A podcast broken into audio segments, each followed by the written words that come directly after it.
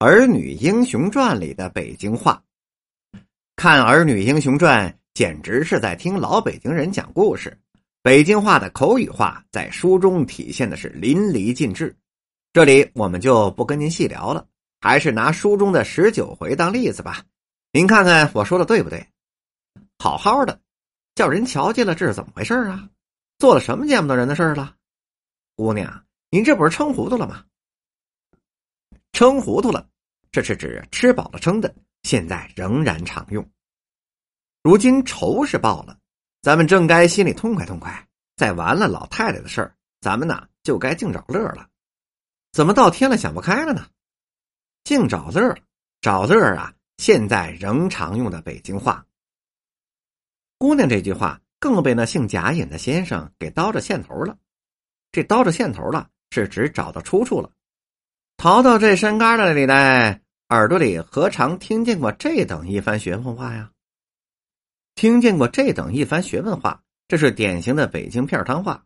表面上看是谦恭恭敬的用语，实际上是带有嘲讽的意味的。算把姑娘前前后后的话都给挤兑出来了，当下先把邓九公乐得拍了个手掌啊！话都给挤兑出来了，这个“挤”字只有北京人会这么说。己有多重的含义，被逼无奈，让人逼迫的都是可以这么理解的。乐乐拍了个手掌，是多么形象的笑姿啊！现在这句话还在常用，把个姑娘也给闹得迷了字儿，也搬了个座儿在十三妹的旁边坐下了。迷了个字儿就是晕头转向了，典型的北方方言。搬了个座儿，现在的北京人也说搬了个座儿过来。所以才商量着做成那样的橘子嘛，这个橘子就是指圈套。不想我们老爷子从旁一旁怂恿，这怂恿啊就是侧动的意思，跟北京话的撺掇是同意思。便是我们爷们儿又怎么好多口呢？多口这里是多嘴的意思，现在一般来说是多这个嘴。就你那姓儿，有个不问人家一口白牙，还得掉在地上砸个坑呢。那姓。是指那种性格，掉在地上砸个坑，说话是有分量的，典型的北京话。就防你呀一时想左了，信不及这位尹先生的话，一个不信，你嘴里啊只管答应着，心里憋主意，半夜里一声不言语，一蹦骑上那头一天五百里脚程的驴儿走了。这是想左了呀，是指想偏了。北京的方言，信不及是信不过，心里憋主意就是心里想的主意憋。有多重的含义，再不至于有别的岔了。人家二叔可早就料透了，所以啊，才商量定了，嘱咐我小心留神。所以我承你合着人家拧眉毛瞪眼睛那个当，我就啊把你那把刀把子给溜开了。这里的不至于，现在这个词儿也已经常说了，但北京话有时要说不至外，早料透了就是早料到了的意思。那个当是指那时候。把刀溜开了，是指把刀耍开了的意思。此外，书中还有一些北京话的具体例子，比如我走的时候，他妈还没来托付我呢，道上管着他的事别惹大爷生气。这是第三回，托付就是指委托、请求别人帮忙照顾的意思。委屈你们几个了，算填了馅儿了，只是饶得你不回呀。填线又写成了填宣，替人担罪受过的意思。有人找我说呀，你没看见我手里做着活呢吗？有什么话你叫他进来说，不就结了吗？这是第十七回，不结了，以反问语气表示肯定，意思就是行了，可以了。玉凤姑娘说道：“您老人家就许了我，为我吃斋就使得了。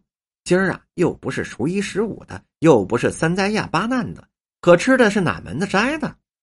他又道：“我不论哪个。”我许的是一年三百六十天的长斋呀，这是第二十一回的。那一门子是指哪一件什么事儿？三灾妈难的是佛教的说法，许多苦难。吃的是哪一门子的斋呀？这哪一门子典型的北京话，不论这里读成不吝，不讲究，无所顾忌。我的姑奶奶，我可不知道麻叫挑理儿，这也是第二十一回的。妈叫什么叫？挑理儿又写成了挑理，是指责礼貌不周、缺乏公道。两人酸文假醋的满嘴里喷了“惠子”四个字的匾，这是这是第三十二回的。酸文假醋，这里指的是假正经；喷是毫无顾忌的胡说八道。现在还在用这个词，如网络语言的“喷”子。要不我躲得溜索，一把抓住你，不是叫你他敬我一乖乖，准是我自己闹个嘴吃屎。这是第三十八回，六嫂是指动作敏捷利落，口齿伶俐。书中大量的北京俗语和北京方言土语，现在北京人还在用，比如调呗、做辣、极致、干了、没溜、这档、一冲劲儿、三板一眼的话、许多张志、红头胀脸、杆子，也有说感情的、敞开，还有小眼皮一耷拉，什么份儿啊？什么份儿上啊？周遭没门儿，不差什么，背过气去。正经话，猫闹也有叫猫腻儿的，赔个笑脸儿也叫笑脸儿的，等等。《英雄儿女传》的文学价值就在于熟练的运用了京味儿文学语言，这也是这部长篇小说久盛不衰的主要原因。由于书中那些鲜活流畅的北京话，增强了作品的文学表现力，给他带来了持久的生命力。不知别人怎么看的？因为作者是研究北京文化的，所以每次看到这本书都是觉得过瘾。因为有些北京土话，现在北京人已经不说了。